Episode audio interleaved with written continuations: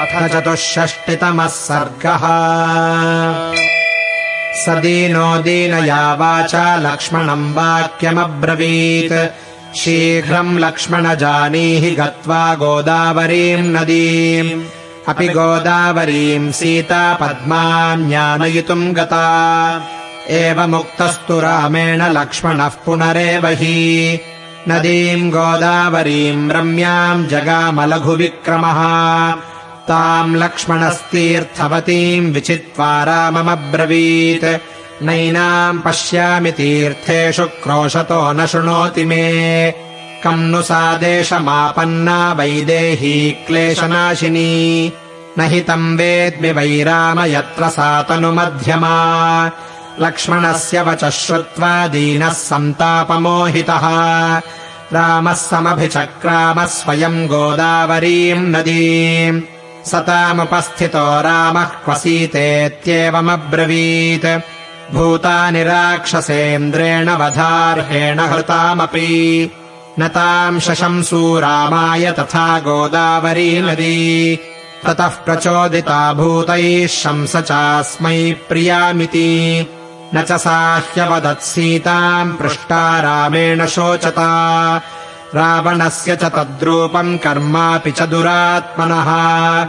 ध्यात्वा भयात्तु वैदेहीम् सा नदीनशशंसः निराशस्तु तया नद्या सीताया दर्शने कृतः। उवाच रामः सौमित्रिम् सीतादर्शनकर्षितः एषा गोदावरी सौम्य किञ्चिन्न प्रतिभाषते। किम् नु लक्ष्मण वक्ष्यामि समेत्य जनकम् वचः मातरम् चैव वैदेह्या विना तामहमप्रियम्। या मे राज्यविहीनस्य वने वन्येन जीवतः। सर्वम् व्यपानयच्छोकम् वैदेही क्वनु सा गता ज्ञातिवर्गविहीनस्य वैदेहीमप्यपश्यतः। मन्ये दीर्घा भविष्यन्ति रात्रयो मम जाग्रतः। मन्दाकिनीम् जनस्थानमिमम् प्रस्रवणम् गिरिम् सर्वाण्यनुचरिष्यामि यदि सीता हि लभ्यते। एते महामृगा वीरमामीक्षन्ते पुनः पुनः। वक्तुकामा इह हि मे इङ्गितान्युपलक्षये। तांस्तु दृष्ट्वा नरव्याघ्रो राघवः प्रत्युवाचः। क्वसीतेति निरीक्षन् वै बाष्पसमृद्धया गिरा एवमुक्ता नरेन्द्रेण ते मृगाः सहसोत्थिताः दक्षिणाभिमुखाः सर्वे दर्शयन्तो नभस्थलम्। मैथिली ह्रियमाणा सा दिशम् यामभ्यपद्यत। तेन मार्गेण गच्छन्तो निरीक्षन्ते नराधिपम्। येन मार्गम् च भूमिम् च निरीक्षन्ते स्म ते मृगाः। पुनर्नदन्तो गच्छन्ति लक्ष्मणेनोपलक्षिताः। तेषाम् वचन सर्वस्वम् लक्षयामास चेङ्गितम् उवाच लक्ष्मणो धीमान् ज्येष्ठम् भ्रातरमार्तवत्। क्वसीतेति त्वया पृष्टा यथे मे सहसोत्थिताः। दर्शयन्ति क्षितिम् चैव दक्षिणाम् च दिशम् मृगाः। साधु गच्छावहे देव दिशमेताम् च नैरृतीम्। यदि तस्यागमः कश्चिदार्या वासाथ लक्ष्यते। बाढमित्येव काकुत्स्थः प्रस्थितो दक्षिणाम् दिशम् लक्ष्मणानुगतः श्रीमान् वीक्षमाणो वसुन्धरा। एवम् सम्भाषमाणौ तावन्योन्यम् भ्रातराबुभौ वसुन्धरायाम् पतितपुष्पमार्गमपश्यताम्। पुष्पवृष्टिम् निपतिताम् दृष्ट्वा रामो महीतले। उवाच लक्ष्मणम् वीरो दुःखितो दुःखितम् वचः। अभिजानामि पुष्पाणि तानीमानीह लक्ष्मण अपि नद्धानि वैदेह्या मया दत्तानि कानने। मन्ये सूर्यश्च वायुश्च मेदिनी च यशस्विनी।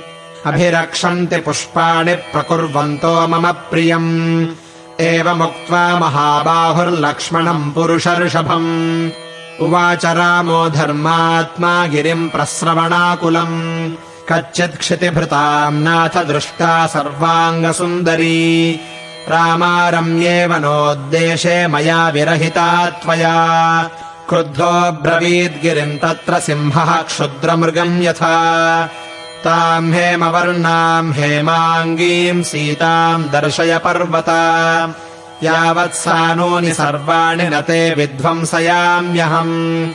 एवमुक्तस्तु रामेण पर्वतो मैथिलीम् प्रति दर्शयन्निवताम् सीताम् नादर्शयत राघवे। ततो दाशरथी राम उवाच च शिलोच्चयम्। मम बाणाग्निर्दग्धो भस्मीभूतो भविष्यसि। असेव्यः सर्वतश्चैव निस्तृणद्रुमपल्लवः। इमाम् वासरितम् चाद्य शोषयिष्यामि लक्ष्मण। यदि नाख्याति मे सीतामद्य चन्द्रनिभानना एवम् प्ररुषितो रामो दिधक्षन्निव चक्षुषा। ददर्श भूमौ निष्क्रान्तम् राक्षसस्य पदम् महत्। त्रस्ताया रामकाङ्क्षिण्याः प्रधावन्त्या इतस्ततः। राक्षसेनानुसृप्ताया वैदेह्याश्च पदानि तु। समीक्ष्य परिक्रान्तम् सीताया राक्षसस्य च भग्नम् धनुश्च तूणी च विकीर्णम् बहुधा रथम् सम्भ्रान्तहृदयो रामः शशंसभ्रातरम् प्रियम्। पश्य लक्ष्मणवैदेह्या कीर्णाः कनकबिन्दवः। भूषणानाम् हि सौमित्रे माल्यानि विविधानि च। तप्तबिन्दुनिकाशैश्च चित्रैः क्षतजबिन्दुभिः। आवृतम् पश्य सौमित्रे सर्वतो धरणीतलम् मन्ये लक्ष्मणवैदेही राक्षसैः कामरूपिभिः। भित्त्वा भित्त्वा विभक्ता वा भक्षिता वा भविष्यति। तस्या निमित्तम् सीताया द्वयोर्विवदमानयोः। बभूव युद्धम् सौमित्रे घोरम् राक्षसयोरिह। मुक्तामणिचितम् चेदम् रमणीयम् विभूषितम्। धरण्याम् पतितम् सौम्यकस्य भग्नम् महद्धनुः राक्षसानामिदम् वत्ससुराणामथवापि वा। तरुणादित्यसङ्काशम् वैदूर्यगुलिकाचितम्। विशीर्णम् पतितम् भूमौ कवचम् कस्य काञ्चनम् छत्रम् शतशलाकम् च दिव्यमाल्योपशोभितम्। भग्नदण्डमिदम् सौम्य भूमौ कस्य निपातितम्। काञ्चनोरश्छदाश्चेमे पिशाचवदनाः खराः भीमरूपा महाकायाः कस्य वा निहतारणे समरध्वजः अपविद्धश्च भग्नश्च कस्य साङ्ग्रामिको रथः तथा क्षमात्रा विशिखास्तपनीयविभूषणाः कस्ये मे निहता बाणाः प्रकीर्णा घोरदर्शनाः शरावरौशरैः पूर्णौ विध्वस्तौ पश्य लक्ष्मण प्रतोदाभीषु हस्तोऽयम् कस्य वासारथिर्हतः। पदवीपुरुषस्यैषा व्यक्तम् कस्यापि रक्षसः। वैरम् शतगुणम् पश्य ममतैर्जीवितान्तकम् सुघोरहृदयैः सौम्यराक्षसैः कामरूपिभिः। हृतामृता वा वैदेही भक्षिता वा तपस्विनी। न धर्मस्त्रायते सीताम् ह्रियमाणाम् महावने भक्षितायाम् हि वैदेह्याम् हृतायामपि लक्ष्मण। के हि लोके प्रियम् कर्तुम् शक्ताः सौम्यममेश्वराः। कर्तारमपि लोकानाम् शूरम् करुणवेदिनम्। अज्ञानादवमन्येरन् सर्वभूतानि लक्ष्मण। मृदम् लोकहिते युक्तम् दान्तम् करुणवेदिनम्। निर्वीर्य इति मन्यन्ते नूनम् माम् त्रिदशेश्वराः माम् प्राप्य हि गुणो दोषः संवृत्तः पश्य लक्ष्मण। अद्यैव सर्वभूतानाम् रक्षसामभवाय च। संहृत्यैव शशिज्योत्स्नाम् महान् सूर्य इवोदितः। संहृत्यैव गुणान् सर्वान् मम तेजः प्रकाशते। नैव यक्षा न गन्धर्वा न पिशाचा न राक्षसाः किन्नरा वा मनुष्या वा सुखम् प्राप्स्यन्ति लक्ष्मण। ममास्त्रबाणसम्पूर्णमाकाशम् पश्य लक्ष्मण। असम्पातम् करिष्यामि ह्यद्यत्रैलोक्यचारिणा। सन्निरुद्धग्रहगणमावारितनिशाकरम्। विप्रनष्टानलमरुद्भास्करद्युतिसंवृतम् विनिर्मथितशैलाग्रम् शुष्यमाणजलाशयम् ध्वस्तद्रुमलता गुल्मम् विप्रणाशितसागरम् त्रैलोक्यम् तु करिष्यामि संयुक्तम् कालकर्मणा। न ते कुशलिनीम् सीताम् प्रदास्यन्ति ममेश्वराः। अस्मिन्मुहूर्ते सौमित्रे मम द्रक्ष्यन्ति विक्रमम्। नाकाशमुत्पतिष्यन्ति सर्वभूतानि लक्ष्मणा।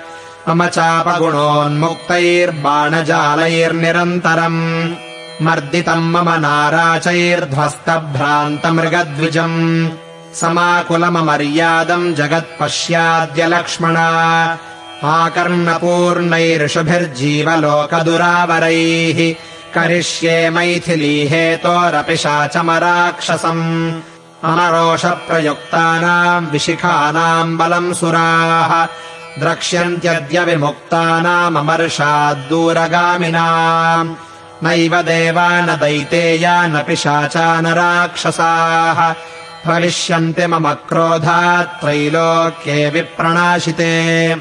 देवदानवयक्षाणाम् लोकाये रक्षसामपि। बहुधा निपतिष्यन्ति बाणौघैः शकलीकृताः। निर्मर्यादानि मान् लोकान् करिष्याम्यद्य सायकैः हृताम् वा सौमित्रेण दास्यन्ति ममेश्वराः। तथा रूपाम् हि वैदेहीम् न दास्यन्ति यदि प्रियाम्। नाशयामि जगत्सर्वम् त्रैलोक्यम् सचराचरम्। यावद्दर्शनमस्या वै तापयामि च सायकैः। इत्युक्त्वा क्रोधताम् राक्षस्फुरमाणोष्ठसम्पुटः मल्कलाजिनमाबध्य जटाभारमबन्धयत्। तस्य क्रुद्धस्य रामस्य तथा भूतस्य धीमतः। त्रिपुरम् जघ्नुषः पूर्वम् रुद्रस्येव बभौ तनुः लक्ष्मणादथ चादाय रामो निष्पीड्यकार्मुकम्। शरमादाय सन्दीप्तम् घोरमाशीविषोपमम्। सन्ददे धनुषि श्रीमान् रामः परपुरञ्जयः युगान्ताग्निरिव क्रुद्ध इदम् वचनमब्रवीत्। यथा जरा यथा मृत्युर्यथा कालो यथा विधिः। नित्यम् न प्रतिहन्यन्ते सर्वभूतेषु लक्ष्मण। तथाहम् क्रोधसंयुक्तो न निवार्योऽस्म्य संशयम्। पुरेव मे चारुदतीमनिन्दिताम् दिशन्ति सीताम् यदि नाद्य मैथिलीम् सदेव गन्धर्वमनुष्यपन्नगम् जगत्सशैलम् परिवर्तयाम्यहम्। इत्यार्षे श्रीमद् रामायणे वाल्मीकीये आदिकाव्ये। अरण्यकाण्डे चतुष्षष्टितमः सर्गः